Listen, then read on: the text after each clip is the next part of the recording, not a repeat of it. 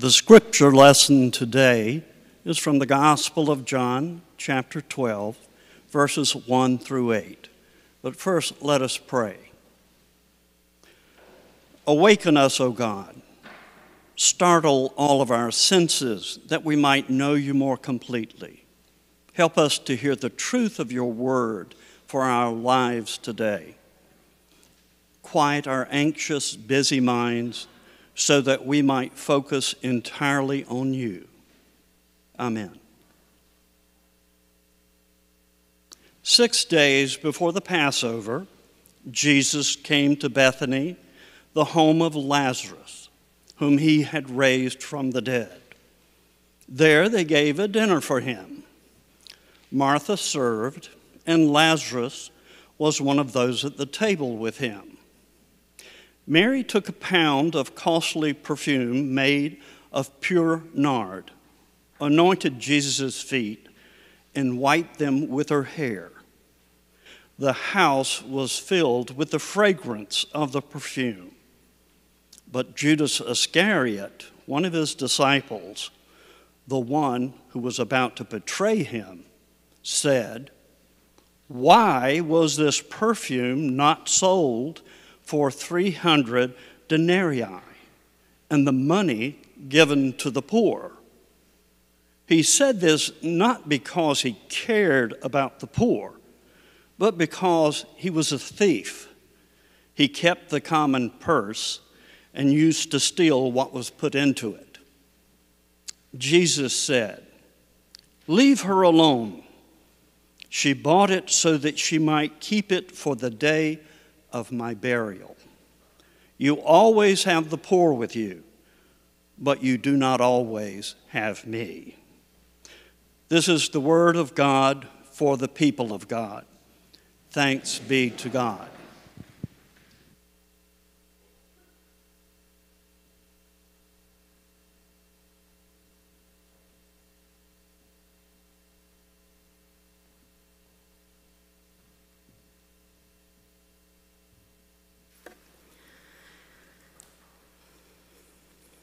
So, what do you think love smells like? It's not a trick question, and I'm not playing with words, though you have learned by now that I do enjoy that. What does love smell like? The human sense of smell is incredible. We've known that for a long time now, but new studies as recent as last year suggest it's even more powerful than previously known. Scents have a profound capacity to connect us to our memories, significantly more so than sight, sound, taste, or touch. It is our oldest sensory system, and so it's located deepest in our brains, which is why certain smells end up saved in our cerebral software for years and lifetimes, even. Scents that soothe us in childhood well, they can continue to alleviate stress and anxiety even into adulthood. Similarly, scents that trigger anger or anxiety or sadness will continue to do the same. More or less, that's why when I smell freshly cut grass, I am seven years old again and I am flying high into the air on a Sesame Street swing set in the backyard that I grew up in while my dad cuts the grass. And then in a blink of an eye, I am 16 again, and I am lacing up my cleats for field hockey practice. And that's why when I smell a bergamot scented candle, I am 22 again, living in my first apartment without roommates, which also meant my first apartment without much furniture. And that is also why, whenever I sniff even the slightest scent of skunk, I am 34 again, chasing my dog through my parents' home after we had both had a very close encounter with the angry end of a black and white striped animal. I remember every moment of wrestling the dog into the bathtub to be doused in tomato soup and skunk be gone, neither of which, by the way, did any good. The clothes I was wearing that night were goners. My hair and the dog's fur stank for weeks. Ask anyone who was on my flight a few days later. Those memories are seared into my mind, maybe some others, and it all comes back with even the slightest sniff of the right or horribly wrong scent. So I'm very sympathetic to Martha in today's reading. We know from other places in Scripture that she was the detailed person. She was almost certainly running around, preparing the meal, setting the table, serving the food, wanting everything to be just so. Because after all, this was a celebratory meal, a toast to Lazarus, back from the dead, and a toast to Jesus, miracle worker extraordinaire. So Martha is working out all of her anxiety and all of her relief from the last few days on this meal. And Mary, true to form, doesn't show up until the last minute. Lazarus is sitting quietly in the corner. He's not quite yet steady on his feet, still a little stunned from four days in the grave.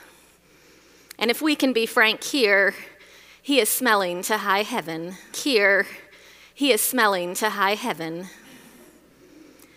It's not really his fault. Death stinks no matter who you are.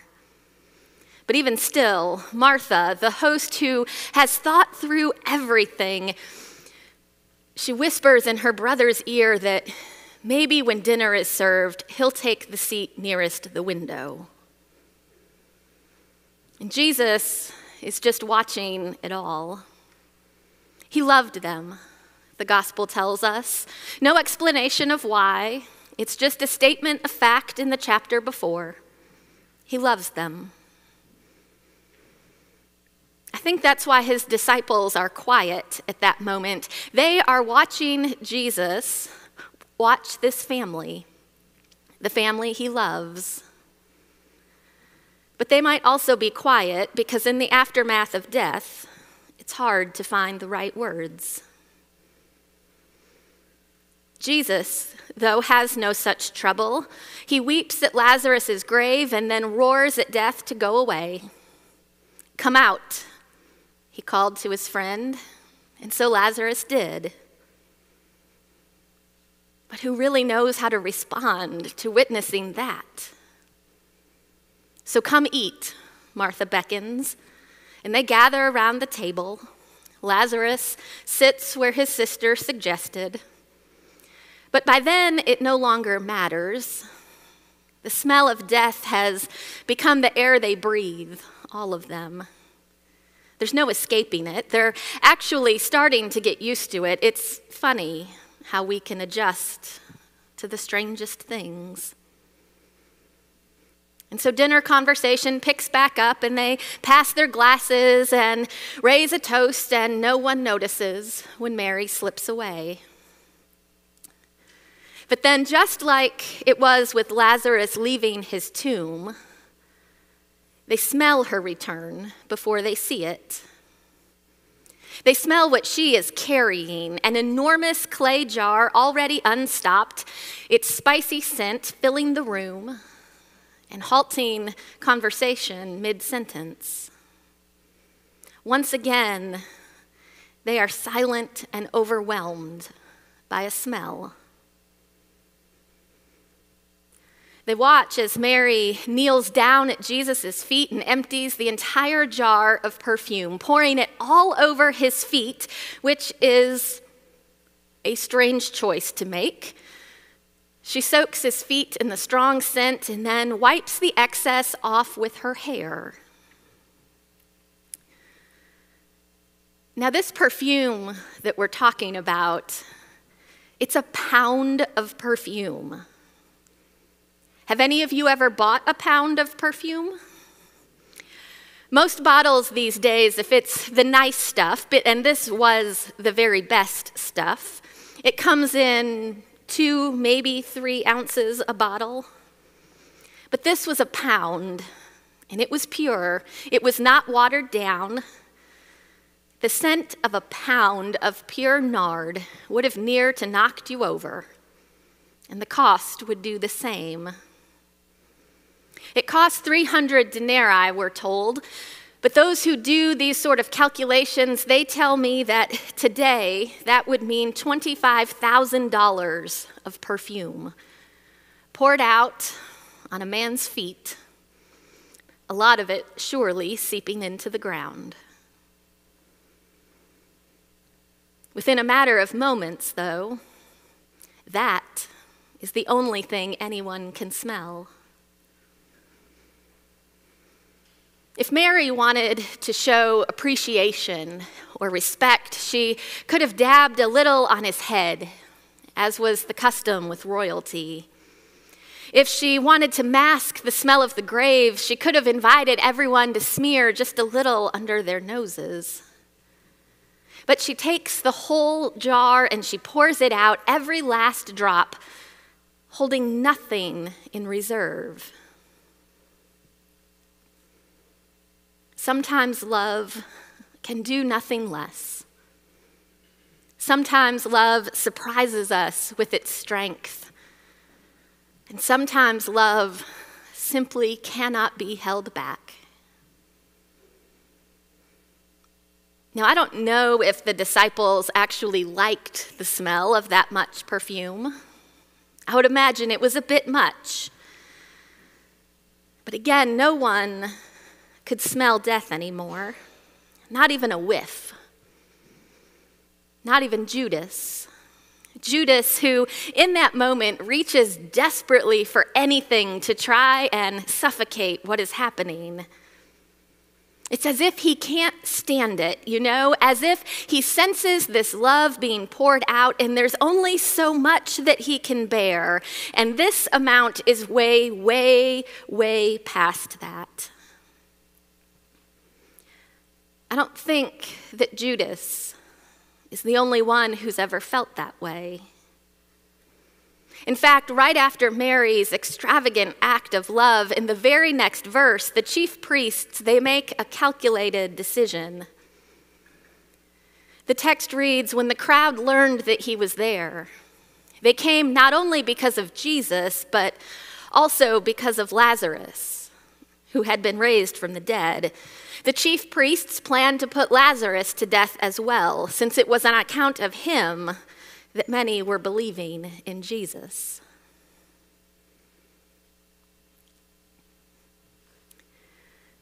We have an awfully hard time believing that there could really be enough love for everyone. And so we put boundaries around it, or we set conditions for it and we attempt to control it and confine it, to detain it and define it. But that is not how love works. I suspect that if you got close enough to Lazarus, you would see that he still had a few fibers of grave clothes stuck to him here and there, and that he had a bit of bedhead going on with his hair. But the stench of death is gone. It has been covered up and overtaken by powerful perfume that seeps into the air and infiltrates every person's every pore. There is no stopping it. It shows no partiality. You see, Judas, he can't stand it, but he can't shake it either. I imagine he went home grumpy as all get out but even still, his tunic too would have been smelling awfully sweet. That's the thing about love real God given love. It covers everyone, including those who try and resist it, including those who cannot imagine it might ever possibly include them. So maybe that leads to one final observation. When Mary comes to Jesus and finds her own way of saying, I love you, Jesus doesn't say, No, thank you. It's a nice idea, but it's too much. Please don't. I couldn't. And he doesn't say, Well, I'm sure there is something or someone else who is more deserving. He doesn't say, I am sure you mean well, but. He doesn't stop her from this extraordinarily overblown, overwhelming act. He receives her love because he loves her. And love begets love. And in accepting her love, it somehow ends up poured out over everyone else as well.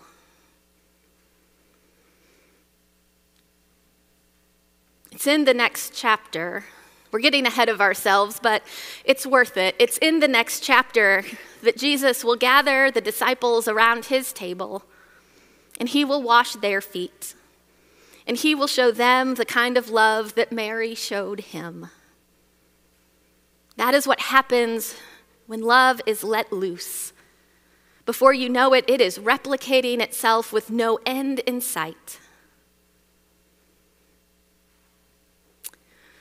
Some of you may choose to be anointed later in the service.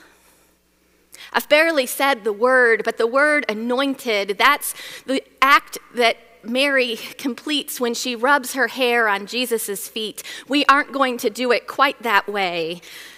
We'll put oil on your forehead or your hand if you wish. To be anointed is to receive a tangible reminder of your belovedness, of your blessedness. It is a reminder that comes to everyone whether you choose to be anointed today or not. Because the love of God is like the st- smell of strong perfume, it is all around you, and it will not let go of you. Today at this table, we will taste and see that the Lord is good. And we will taste and see and smell that the mercy of the Lord is from everlasting to everlasting, and his steadfast love endures forever. Pray with me.